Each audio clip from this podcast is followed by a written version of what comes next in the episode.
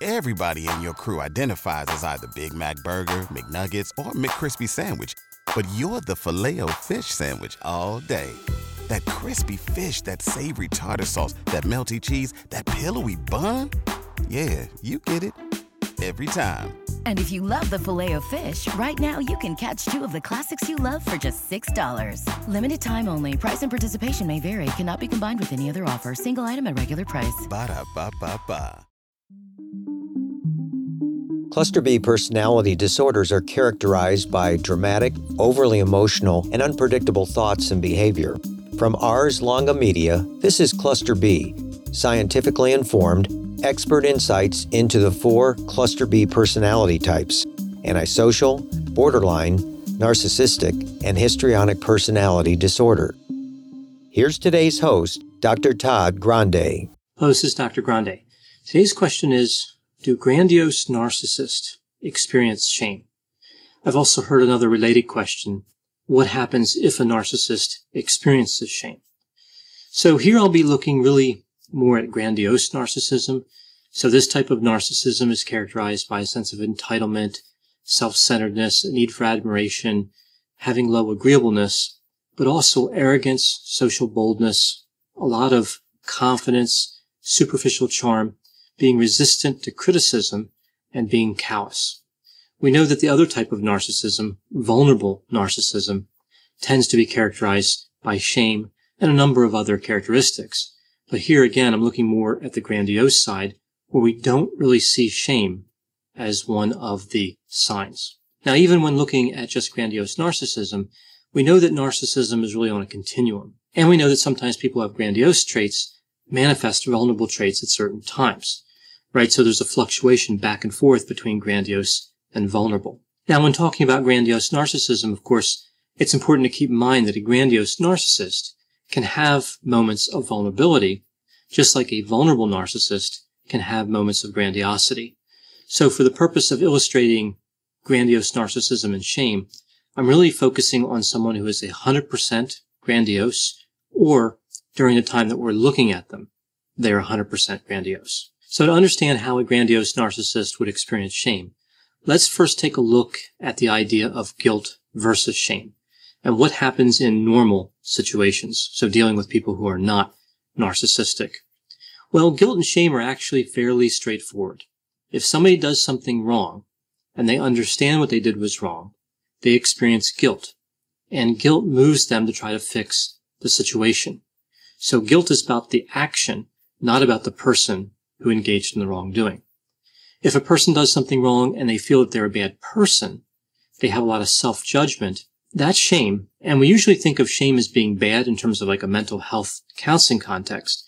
But actually, shame can lead to somebody being willing to fix the problem. It's through a different route than what we see with guilt. The mechanism is different. But either way, it can still lead to the same end result. The main difference is the person doesn't want to fix what they did because it was wrong. They want to fix it because they want the feeling of shame to go away. So correcting a wrong based on guilt is about a decision to be moral. With shame, it's about a decision to try to avoid pain. So what happens in normal situations when you're dealing with somebody who's not narcissistic? Well, it helps here to use a description of somebody engaging in wrongdoing, an example.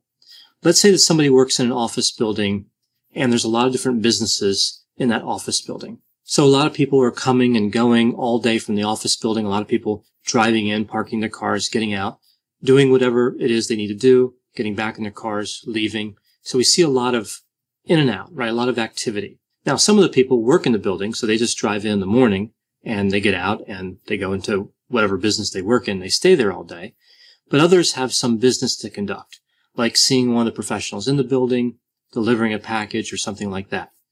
So let's say that one of the office workers, I'm just going to refer to her as Lauren, drives to work.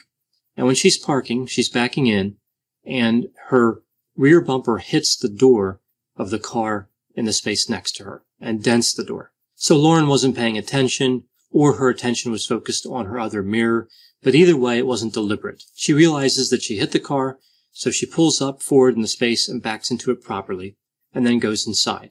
Now remember, Lauren is not a narcissist. Now let's say it never occurs to Lauren to leave a note on the car or to take down the license plate number. So in her mind, she has to find the owner of the car. I'll call this car owner Sally. So Sally has the car that was damaged by Lauren. So when this accident happens, she doesn't know Sally is the owner of the car, but she clearly knows that the owner of the car is a human being and the owner would not be pleased by the modification that Lauren made to the car, that dent in the door. Lauren is probably going to experience guilt. She realizes that it is inherently unfair to Sally to have her car damaged through no fault of Sally. Lauren doesn't feel like she's a bad person because she did what she did. She acknowledges that it wasn't her finest moment of demonstrating her parking skills, but it was just that moment. It was not how she drives all the time. So there's no history of behavior like this. So a number of different things can happen from this point on. Lauren again walks into where she works. She asks someone in the office who that car belongs to, and they say, oh, that car belongs to Sally. She works in the office upstairs. Lauren goes upstairs and meets Sally and agrees to pay the damage, or they both go out and look at the car and determine it's not a big enough dent to worry about, or whatever happens. But either way, Lauren takes responsibility, and she takes that responsibility in person with Sally. Now, another scenario, Sally doesn't work there. So she's one of the people that just kind of comes to the place and again, maybe meets with a professional and leaves. So Lauren has difficulty finding her. She goes around some of the businesses. She can't locate the owner. And within an hour, Sally leaves, right? Her business there is concluded. She gets in her car and she drives off.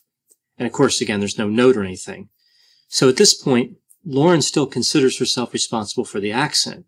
But in her mind, there's not much more she can do, except to keep a lookout to see if Sally ever returns to the office building.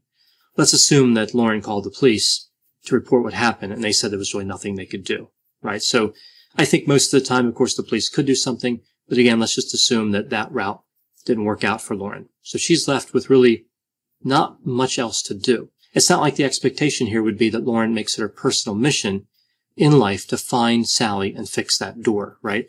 It's not like she's going to put flyers all over town and say, Hey, was your door damaged? Call this number. So guilt only propels somebody so far. And again, in this instance, Lauren has no shame. If she was experiencing shame this whole time, it may have pushed her to work harder to find Sally, or it may have pushed her into denying responsibility. She may look at it like the accident really wasn't her fault. So maybe she believes Sally parked her car too close to the line. Either way, whatever her reason is, denying that what happened was even wrong in the first place can help alleviate the pain of shame. Pulling up to Mickey D's just for drinks? Oh, yeah, that's me. Nothing extra, just perfection and a straw. Coming in hot for the coldest cups on the block. Because there are drinks, then there are drinks from McDonald's. Mix things up with any size lemonade or sweet tea for $1.49. Perfect with our classic fries. Price and participation may vary, cannot be combined with any other offer. Ba da ba ba ba. Hi there. I'm Heather Drago. And I'm Sarah Saunders. We host the podcast That's a Hard No about saying no and setting boundaries. So you can become that true and empowered you that this world needs. Saying no isn't just okay. It's the key to living an authentic, fulfilling life. I'm a licensed professional clinical counselor. So while this podcast is in no way a replacement for one on one therapy, I suppose I know what I'm talking about. I'd say so. We talk about learning to say no and set healthy boundaries and how it impacts mental health, physical health, relationships, parenthood, and more. Subscribe wherever you get your podcasts and visit our website, hardnopodcast.com. We're here to help you find your no and say it unapologetically. That's a hard no. There's other ways that Lauren could rationalize as well. She may think to herself that Sally saw the dent, but thought that it was no big deal. There were so many dents in Sally's car, she didn't even notice it didn't matter anyway. Or even if Sally noticed it and was upset about it, she immediately forgave the person who did it, which of course is Lauren, and didn't want to cause any trouble, right? So there's a way here for Lauren to make herself feel better by reducing the shame, even though it's not really logical. Now let's take a look at the same situation, But here, Lauren is a grandiose narcissist. So we see the same circumstances here. Lauren hits this car, except now she really doesn't have any concerns about finding the owner. She looks around to make sure that nobody witnessed it. There's no video surveillance or anything else. And instead of pulling up and then backing into the space properly, she pulls into another spot, right? Because there may be paint on her bumper and she doesn't want her car connected to the car that she damaged. So she would do something to avoid the consequences, but not really experience a lot of guilt. And really we would see no shame. So again, we're talking about grandiose narcissism here. But of course, grandiose narcissism could also be on a continuum, not even necessarily moving down to vulnerable, but you could have somebody who's more grandiose. So here we don't really see hardly any shame at work, or maybe no shame. But what if we move up in terms of grandiose narcissism? Move up that continuum closer to the most extreme grandiose narcissism that somebody could display. Well, moving up a little, we see in this case, Lauren hits the car, she pulls up, and she backs into the same space and doesn't worry about anything.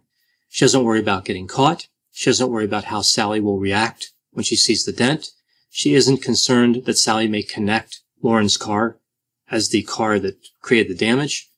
Lauren's not going to worry about being confronted, but if she is confronted, she would just deny everything. So what if we took the level of grandiose narcissism to an even more extreme point? So in this situation, we see again, no shame, but the shame dynamic does come into play, but in a surprising way. So at the extreme level of grandiose narcissism, we might see a situation where Lauren hits the car, backs into the space, and then goes looking for Sally. Not to apologize or try to make things right, but to cause shame for Sally. Lauren wants to tell Sally that Sally's car was parked too close to the line, that she had no business parking there anyway, that she didn't park straight, and that's what caused Lauren to hit her car. Lauren wants to find Sally so she can blame Sally make Sally feel a sense of shame, really for even existing. Now again, we do see this with extreme grandiose narcissism, but it is hard to understand. I think a number of people, whether they're narcissistic or not, can understand how some people may feel in this situation that they really can't be bothered with things like this, that they somehow have the right just to ignore the damage they caused to Sally's car. We see examples of people being rude and inconsiderate all the time, that doesn't mean that they all have extreme grandiose narcissism. But in a situation where the offender tries to track down the victim to cause shame in them, this just seems really hard to imagine. It just seems so extreme. So I was trying to think of a way to explain this with a fictional scenario. So as I thought about for a while, this is what came to mind. So I live in the United States, in the state of Delaware, and here we have these rabbits that are fairly common called eastern cottontails. They're like a brownish gray rabbit. So imagine if these rabbits, these bunnies, without changing in any way, started to buy and drive cars. Now we have to suspend disbelief for a moment because again, the bunnies haven't changed. They're not like sentient bunnies. They're not alien bunnies. They're just regular eastern cottontails that have added driving to their list of preferred activities. Now, if this happened, nobody wants to see any harm come to the bunnies or anything, but it's understandable how people might be annoyed if these rabbits are driving cars around.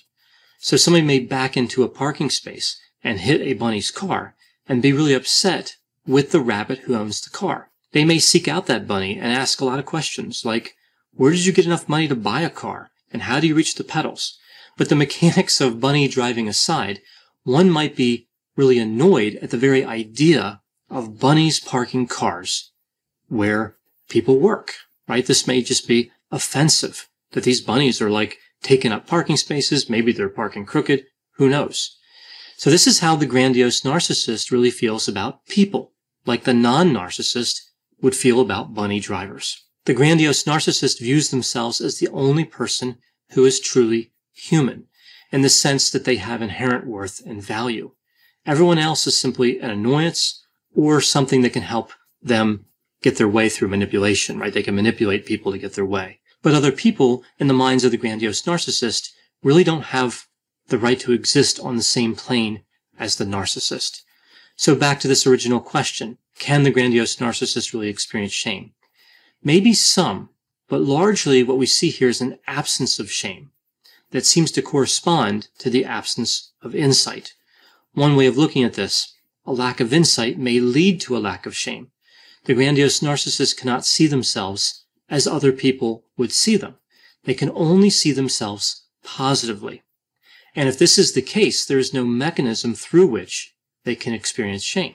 When the narcissist gets into a situation where we would normally expect to see shame, they ask themselves, why isn't everyone else ashamed? Right? So they may not be able to experience shame in the same way, but they understand that shame can be experienced because they believe everyone else, again, should be ashamed. Everyone else failed to recognize how great the narcissist is. They failed to admire the narcissist. They failed in so many ways, right? So that's kind of how the narcissist views shame. They don't really have a lot of shame in terms of their own experience of shame, but they understand it and they expect it in others. The grandiose narcissist never looks at themselves as the problem. And really what it's like here is they don't even recognize that's an option. So this kind of reminds me of an Edgar Allan Poe short story called Murders in the Rue Morgue, right? So there was this detective who was kind of being critical of the police work happening like in the story. And this is narrated by a third person who's not the detective. And this narrator says essentially that the police officers' perceptions had been hermetically sealed, like the kind of sealing we see with like medical situations, like bags that would contain something biological, right? So sealed with no chance of something getting in or out. And that again is what we see with the grandiose narcissist. The idea that they could be responsible for something is not even a possibility. It never even occurs to them to explore that angle. The construct of shame itself is in a container and hermetically sealed. So with all this in mind, as we try to understand the grandiose narcissist and the experience of shame, all we really need to do is think of bunnies driving cars. For more content like this, check out Healthy Toxic, another podcast from Ars Longa Media, all about what makes or breaks relationships, including issues related to narcissism, narcissistic abuse, and how personality disorders affect relationships. Ars Longa Vita Brevis. Learn more at arslonga.media. Pulling up to Mickey D's just for drinks? Oh, yeah, that's me. Nothing extra, just perfection and a straw. Coming in hot for the coldest cups on the block. Because there are drinks, then there are drinks from McDonald's. Mix things up with any size lemonade or sweet tea for $1.49. Perfect with our classic fries. Price and participation may vary, cannot be combined with any other offer. Ba da ba ba ba.